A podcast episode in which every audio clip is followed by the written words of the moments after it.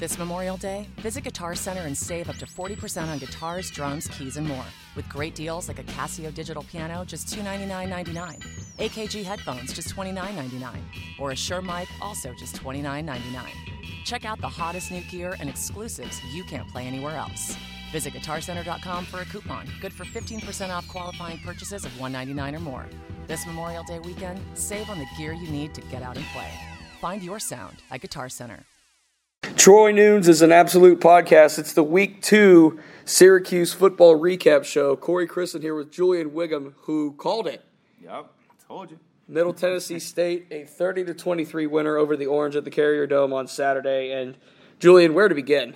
Uh, first off, it's a defensive lapse by the Syracuse Orange. It's uh, quarterback Brent Stockstill of Middle Tennessee State, game managing, playing very well. Yeah. I mean, all around, Middle Tennessee State went out and they really deserved this victory. Oh yeah, they, I mean they did a great job uh, coming out in this game. You know, Coach Shea coming back. I think Syracuse got caught up in Shafer coming back. Shafer was worried about getting the win. You could tell. You could tell he's had this one circled for at least a year now. You know, he came in prepared. The defense looked ready to go. Offense actually, the, the Middle Tennessee State's offense actually took a while to get get going. I actually was very very proud of um, Syracuse defense. I'm excited to do the breakdown this uh, Wednesday. But um, you know, Dungey couldn't get it going at all. Shafer had his number. the entire game, it seemed like, like he could never find his rhythm. Where was Irv Philips? He was sitting eating popcorn up in you know the stands with me. I'm just like, dog, where are the other receivers at? And then again, this rushing attack, um, Dontae Strickland, Moe Neal, 2.6 yards, 2.4 yards each. That that's a problem. We got to find a way to run the ball. Offensive line still struggling. This offense is uh, it's it's sputtering right now, and they have to get it together soon. This is the second week in a row that Eric Dungey led Syracuse in rushing. 19 carries for 89 yards this week. And you mentioned that rushing attack. Strickland and Neal, where does it go? Actually, they did combine for 45 yards on 17 carries. Uh, where does it happen? Where does it go? Also, Steve Ishmael, you're right.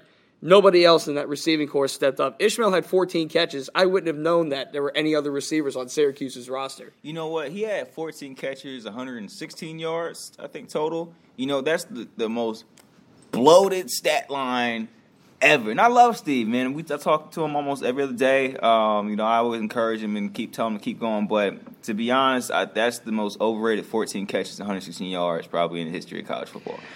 It's, it's just because he got targeted so often. There was several drops, incomplete passes. He was blanketed by Middle Tennessee State corners, who you would expect not to be able to keep up with him at this point.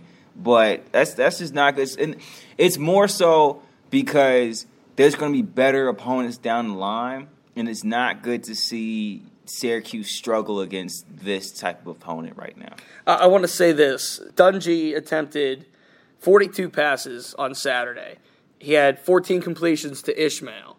Now, we can confidently say that about half the targets went to Ishmael. So, with that said, if you're targeting one guy 50% of the time throughout the entire game, it makes it just that easier for the defense. Blanket coverage, double coverage, bring a safety over the top, and let the rest take care of itself. And especially as ineffective as Syracuse's rushing attack was, this was almost an easy call for Scott Shafer. Yeah, but I mean, honestly, that's that's part of his game plan too.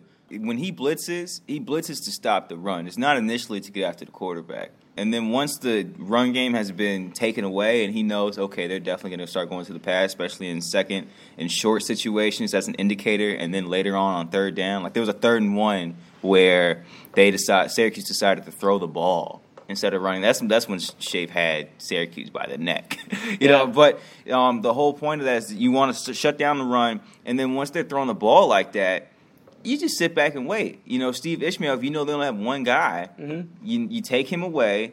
And then that's what happened to Dungey. He would look at. I remember there was a distinct play where Dungey looked at a seam. It was covered up, and then he didn't know what to do with the ball He- because he was afraid of the pressure. Mm-hmm. When you, that's the worst thing for quarterbacks. you get one look, one read, and then you have to take off because that's that's bad football. And I mean to describe last night, poor, just poor. I would say so as well. The offensive effort was poor. We talked about it last week on the recap show, and you've read about it all week. The name of the game for Syracuse was up front, where it started up front. What they did last week versus uh, Central Connecticut State, They had to carry that this week against Middle Tennessee State, and that defensive line was the key for them. And I don't know. The offensive line, I think, for Middle Tennessee State, very inexperienced, and we just didn't capitalize on the defensive side either. I've been on this defensive line for about a good 14 months. You know, I've, I've, been talking about them constantly saying the defensive line needs to get better, the defensive line needs to get better, the defensive line needs to get better. And it's very easy to criticize the secondary because to the average eye, that's the only thing you see like happen bad, right? And then all of a sudden, we start seeing better defensive line play and the defense looks totally different. They look like a way better football team. And they, that first half was excellent football by them. You know, great pressure um, by defensive line. Linebackers were making plays everywhere. You know, even in the passing game, the little wheel route that Bennett covered on Richie James, I didn't expect that out of him. You know, great job by him.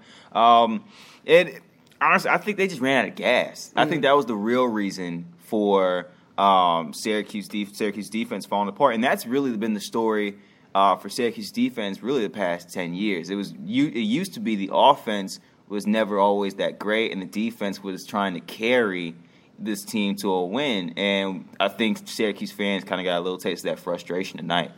Ishmael's 14 catches did tie a program record for catches in a single game, but the first quarter, it was a 51 minute first quarter it was a baseball score, three to two ball game after the first inning. I mean, defensive efforts were pretty good early on.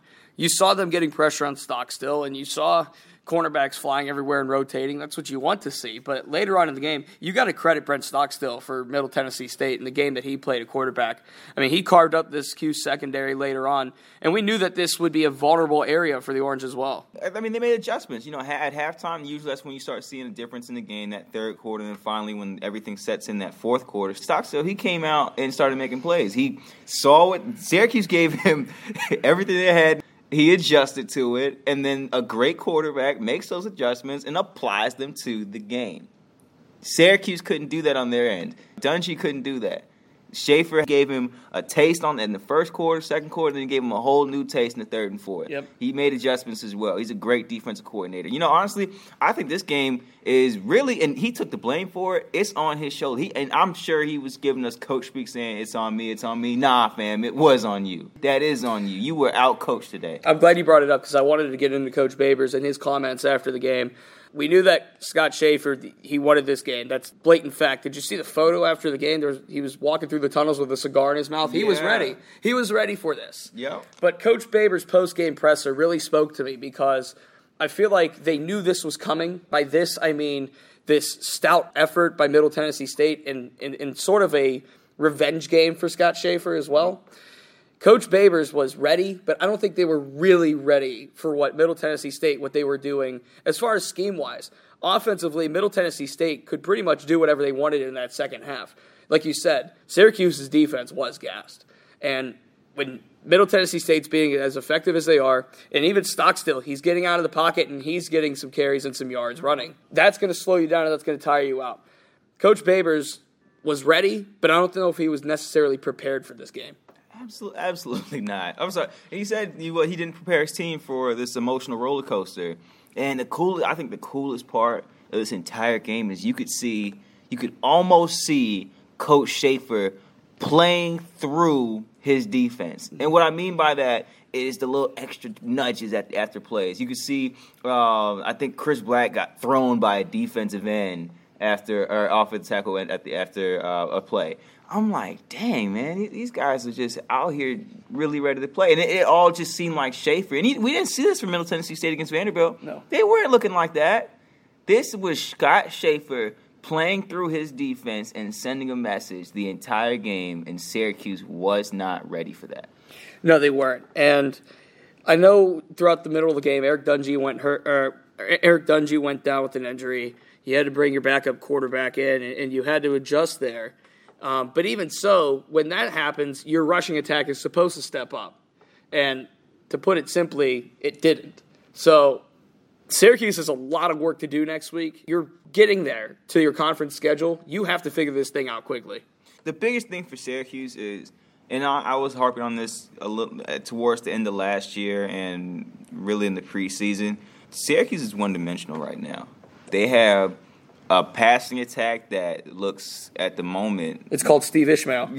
That's a passing yeah, attack. Yeah, and and it was it was good to see what they could do against the Central Connecticut State team that really wasn't that great. Like it was good to see that they have, or it seemed like they had options, but they fooled me. Mm-hmm. They sure did, because I. I'm writing articles about Jamal Custis and the year he's about to have. I'm thinking Irv Philips is the most consistent thing in the world. Y'all tricked me. I I cannot believe it. I've never been bamboozled in my life by a football team like that before because they they just completely fell. But Jamal Custis went missing. Yep. He he actually he really did. He got hurt. What what does this team have now? They don't have a passing attack either. Now what? They can't run the ball, and I'm not even going to ask for them to start because it's been it's been two weeks now. Fool me once, all right. Fool me twice. Yeah. you know what I mean? So, but we have. I need to see this team. I got to see this team do something against. Um, what is it, uh, Central Michigan next week because it's it's not looking good right now, and this is a team that a lot of people predicted to actually make a bowl game this year. Yeah. So if, if, if we're losing to Middle Tennessee State, it is not looking good, and they're gonna have to find a way to steal one on the road at some point. Eight Middle Tennessee State defenders had over five total tackles. Seven players were in the books for at least half a sack for Middle Tennessee State. So that defense was really flying everywhere. Blitz packages were on point. Shafer brought the heat against Eric Dungey, and of course, we know it worked out in his favor. Oh, absolutely. And you know what? Another part of this defense, though, um, I, I, actually saw, I think, a safety led uh, Middle Tennessee State and tackles. He brought up his coverage. Usually his safeties play back around 10, 12 yards. You could actually see during the game that his safeties came up a little bit. And that was to slow down because Syracuse like the quick passing game, especially out of the slot receivers where Irv would usually be or um, Aravian Pierce sometimes. He brought his safeties up for this game, and they played a huge role in both the run and the pass. And I thought that was a real good move by him with just a slight wrinkle in the game plan that ended up having a huge impact on the game you're going to face Central Michigan, a 2 0 team just whooped Kansas on the road 45 27. I know Kansas' program isn't up to speed with a lot of things. You have to look at it this way you have a hungry MAC opponent, and you say what you want about the Mid American Conference. I think MAC football is one of the best conferences in this country because of the the level of competition. They all play to each other. It's very competitive once you get into conference play. Central Michigan has produced some pretty good NFL talent lately. Of course, Antonio Brown, Pittsburgh Steelers receivers there. So this school can produce some quality players you got to be on your A game next week, and especially in a response game after losing the way you did this week. You know, I, I played Central Michigan uh, twice, 2014 and 2015. 2014, we had them pretty hand- handily, but they didn't have Rawls playing in that game. In 2015, though, Central Michigan came in and they gave us a game. That quarterback really started to heat up, and we didn't have an answer for him. Um, and that told me this team can play. That was, that was really my first experience with a MAC team and they do they are competitive. They are they have size. You know, actually, Central Michigan, a lot of defensive linemen were saying they had a better um, offensive line than LSU did back then, and I think the same still holds true now. They know how to recruit. They know what kind of guys they need. Um, and yeah, I I, I, I agree. I, you know, I, at first I'm thinking, oh, this kid's got a little homerism going on that Youngstown State, but um, that, that, Ohio feeling, that yeah, Ohio feeling. exactly. But um, no, I, I agree with you. The MAC MAC football is definitely an excellent brand of football, and Syracuse they're gonna have to get together because right now they're playing like a MAC team. They're playing. They're not playing like an ACC team right now at all. They do not look like one. They haven't looked like one for a long time. And if they do not get it together soon, they will catch another loss at the hands of Central Michigan. Here's what I think could happen against Central Michigan. Central Michigan is a first half scoring team. They've scored 37 of their 75 total points on the season in the second quarter. Syracuse is a first half team as well. You saw them fall apart. We can call it that, falling apart versus Middle Tennessee State in that second half. I know Dungey got hurt. There were some factors there, but let's be honest. When you're vanilla, you're throwing to one receiver all game, and your rushing attack is not up to par. That's what's going to happen. You're going to fall to a mid major conference team. Now, Central Michigan has outscored their opponents 75 54, and they've outgained their opponents by about 200 yards this season, about 230 yards. So, their offense is pretty high potent for a MAC team, and they've played already a Big 12 team, and they went on the road and took care of business last week. So if Babers and his staff does not figure this thing out, you could be looking at something similar next week against Central Michigan. Yeah, and that's I mean that's absolutely. I I don't know what exactly they plan to do because you know, they had a week to figure out this Russia game. You know, they couldn't run against FCS opponent. They couldn't run against Middle Tennessee State, and I have no reason to believe that they'll be able to run the ball against Central Michigan either. So let's assume that that's going to be out of the picture. So let's just dr- address this passing attack first. Steve Ishmael has 13 catches. Yep. Irv Philips went for seven catches and I think 36 yards. You can't go missing, Irv Philips. You got to come back. Get out of the stands. That's that you can't. Irv cannot go missing. If there is one piece of this puzzle that needs to come back, is Irv Philips. Because if he's not here, the Syracuse team is is not gonna. They're not doing anything this year. So I need Irv Philips to pick it up. I need if Jamal Custis is healthy, I need him to come back. I, I did like what I saw from Devin, Devin Butler though when yeah. he came in five. I think he was a great change of pace, uh, good athlete. When I saw him play, he, he, he looked like an athlete more than a receiver. I think Syracuse needs that right now.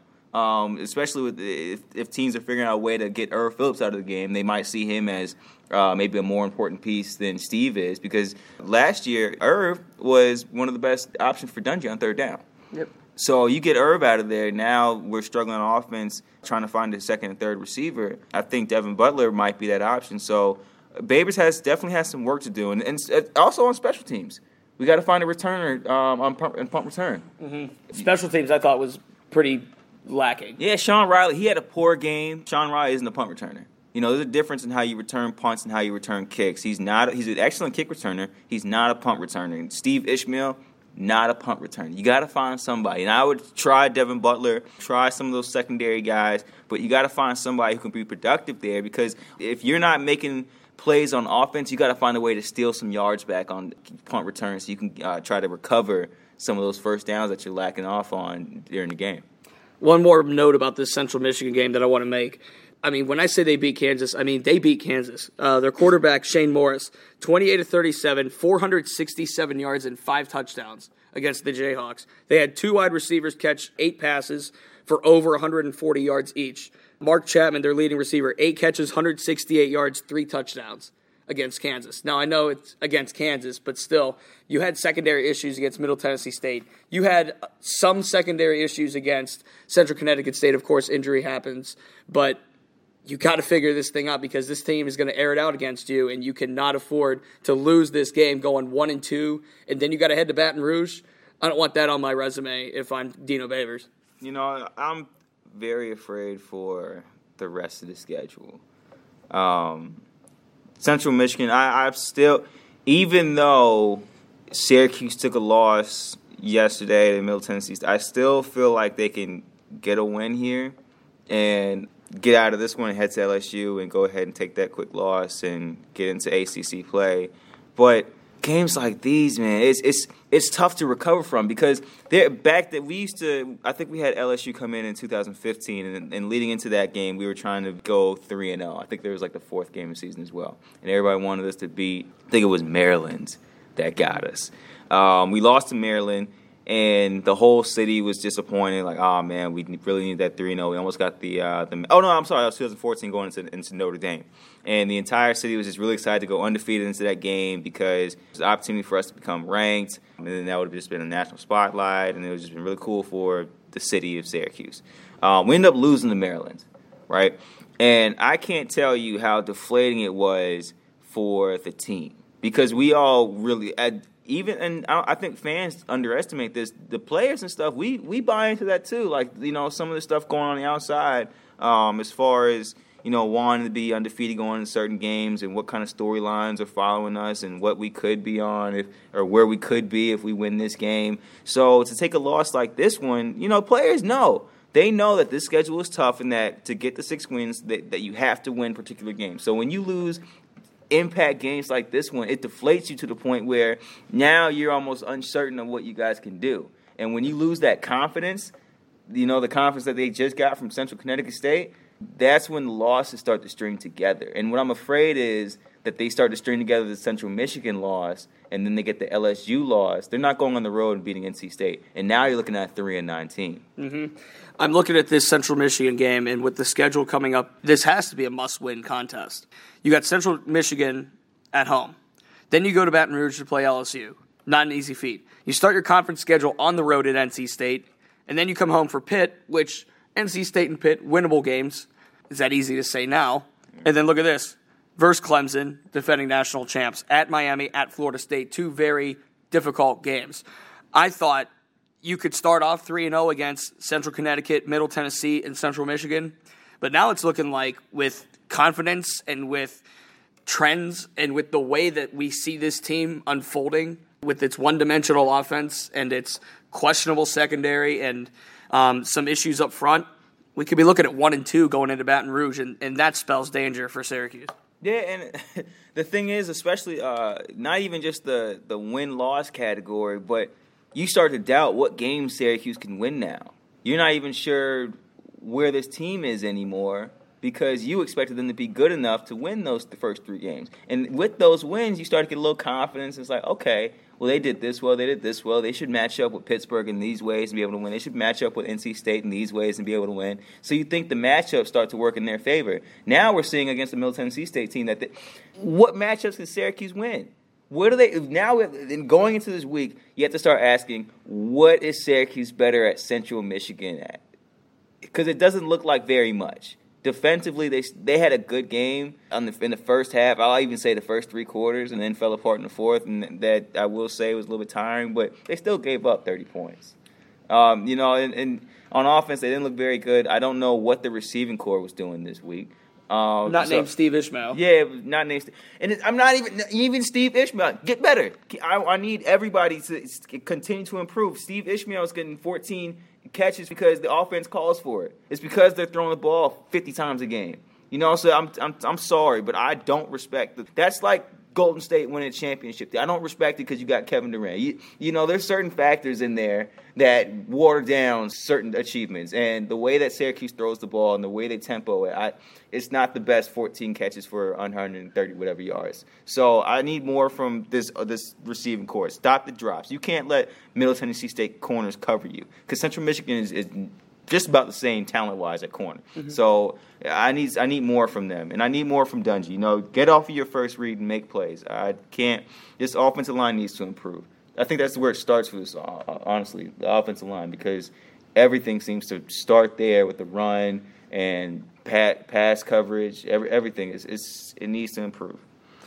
The last point I wanted to get to before we go to some player of the week discussion here is the fact that Eric Dungey did go down with an injury and came back into the game, was not as effective after he came back, but are there any effects that are going to leak into this game next week versus Central Michigan? Because at this point, like we're talking about, you got to be ready to play. And if your quarterback is ailed and he's not 100% and he's still suffering from effects from an injury the week before, that's got to spell some concern as well. It does he get hit dead in the chest. What was his injury? He just got hit in the chest, right? Was it the wind knocked out of him? Was it concussion? I don't think he was in the concussion protocol. No, so. he didn't get hit in the head. I'm pretty sure he just got hit dead in the chest. that was. yeah. I mean, I, I, don't mean to laugh there, but yeah, I'm pretty sure he just got hit in the chest. He just got to eat that one and get up after the play. I've been hit in the chest, and I, I was out for three games. So, yeah. so um, you know, I, I commend him for uh, getting back into it. Um, but I mean, honestly, I, I need stop worrying about Dungey at this point and the injury stuff because it's getting annoying at this point. If, do you like the run he had? The, I think it was he had a long touchdown run. I think it was for forty plus yards. You take the good with the bad. So if he's running the ball and he's risking himself, you know, I'm okay with that because he seems to be the only thing that can get this offense going as far as running the ball anyway. So I'll take that. And then what we're going to the third game. If he gets hurt, you got DeVito. You're going with DeVito at this point. So everybody wants to see him anyway. So if he's out, he's out. I don't mean to be negative in that kind of light, but you know, I, I think that worrying about Dungey and the injury stuff is mute at this point because this team is losing to Middle Tennessee State, and they need to figure do whatever they can to win games. And Dungey gives them the best chance to win when he's running the ball. As far as player of the week stuff is concerned, I mean, Steve Ishmael was the Syracuse offense yesterday. Yeah. On Saturday, 14 catches, 116 yards. No, no receiver recorded a touchdown, but if you look at this offense, it was Ishmael with 116 yards, and the next leading receiver was Ervin Philips with 36 yards. So we can confidently say without Ishmael, this offense is practically zero against right. Middle Tennessee State. Defensive wise, I look at a few players. I, I, think Jonathan Thomas had a fantastic game. Yeah, he did. Seven total tackles, two of them for loss, an interception, a pass breakup. Without his efforts, I mean, Zaire Franklin had seven tackles, Evan Foster had six, so that, that linebacking core played very well for Syracuse. But the secondary is still suspect to me, but I, Jonathan Thomas, I would give a defensive player of the week honor to him. Yep, and I second that. Jonathan Thomas, you know, I've actually been on him a little bit. You know, of the, of the three linebackers, I always felt like he was um, the weaker link. I always felt like he kind of was replaceable. Great job by him in pass coverage. He dropped into his zones, forced the quarterback into bad throws. Uh, the defensive line helped this linebacker group out, filling up gaps, and they made a lot of plays. Like I loved everything that the linebacker group did as a whole. Really, they came to play. And JT coming back off that suspension, you know, that's a game he needed to have too to prove to his coaching staff that you know I deserve to play. I need to be on the field. So if we can get that kind of effort from him throughout the season, I think this defense is going to be in great shape. Secondary wise, yes. Hate to criticize. Those are my boys. That's my group. Form position. But yeah, got to get more from secondary. And then, you know what? You I've been saying I think the same thing about the secondary for months now. And it's not the players, I think, anymore. And it's not, it's not I'm not going to say it's the coach either, but it's the, the scheme itself. The Tampa 2 doesn't work at the college level the hashes are too wide. And I, I start, I, it kind of clicked for I'm mad it did because like I'm trying to explain to people how everything works and why it works the way it does, and it just kind of clicked for me like this defense just doesn't work. And not not because and it's not because of the function of the players. It's just because of the, the dimensions of the field. The field, the hashes are wider in college. You know, so when you have wider hashes and then you're playing a strict zone coverage, the zone, the gaps become bigger and it's harder to fill those gaps unless you have super long players at every position, and that's that's hard to recruit. Not every player, not to gas leaving myself, but not every player has like 34 inch arm. Like you're not going to find that everywhere. like that's, that's rare. So um, you have to have long play- players in that position, and most teams don't have that. It's hard to recruit it, and to be honest, most most teams don't even run cover two because of that that issue. It's it's hard to find a way to shrink those gaps at the college level because the hashes are so wide and the field dimensions don't allow for it. I think the only reason they really run it is so that the offense gets a look and can kind of throw against it. I don't I don't know what how long Coach Ward has been running it, but back at Bowling Green State, um, this defense never ranked high and never ranked above the top 50, I believe. So. Yep I, I, am not a fan of it. Uh, I'm sure it's fun to play in. You know, playing zone coverage is kind of relaxing for a DB, but um, relax doesn't always mean productive. Well, we know this Orange team has work to do. Uh, you got any final thoughts as we head out of this podcast, Julian? Poor, just, just poor. That's that's the best word I have for Syracuse this weekend. Poor. If you're going one word, then so am I. Lackluster. It was very lackluster. It was very vanilla. The offense, it was one dimensional, one sided. You gotta you gotta have some guys step up. You need Neal. You need your receiving core to step up, other than Steve Ishmael, um, or else we could be in danger here. Looking at one and two uh, next week, the Orange versus Central Michigan at the Carrier Dome. For Julian Whigham, I'm Corey Chris, and signing off. Troy Nunes is an absolute podcast. The Orange fall to Middle Tennessee State, 30 to 23. At Jared, we know devotion isn't a once a year occasion. And once the flowers have wilted and the chocolates have disappeared, you'll still want them to know how much you care. Dare to give a gift that lasts this Valentine's Day with our incredible selection of jewelry. From delicate rose gold to bold black diamonds, Jared has hundreds of pieces under $299 and exclusive collections you won't find anywhere else. Shop online or find a store near you at jared.com and dare to be devoted. Huge savings on new and previously leased furnishings. That's right, huge savings. At Court Furniture Clearance Center, choose from our wide variety of new and previously leased furniture and decor for your home or office. You'll find sofas from $199.99 and more. Everything in our 9,000 square foot showroom is Court certified, guaranteed, and in stock, ready for delivery or to take home today. Visit our Chantilly Court Furniture Clearance Center at 13946 Lee Jackson Memorial Highway or go online at courtclearancefurniture.com. Mention Radio 20 and get 20% off.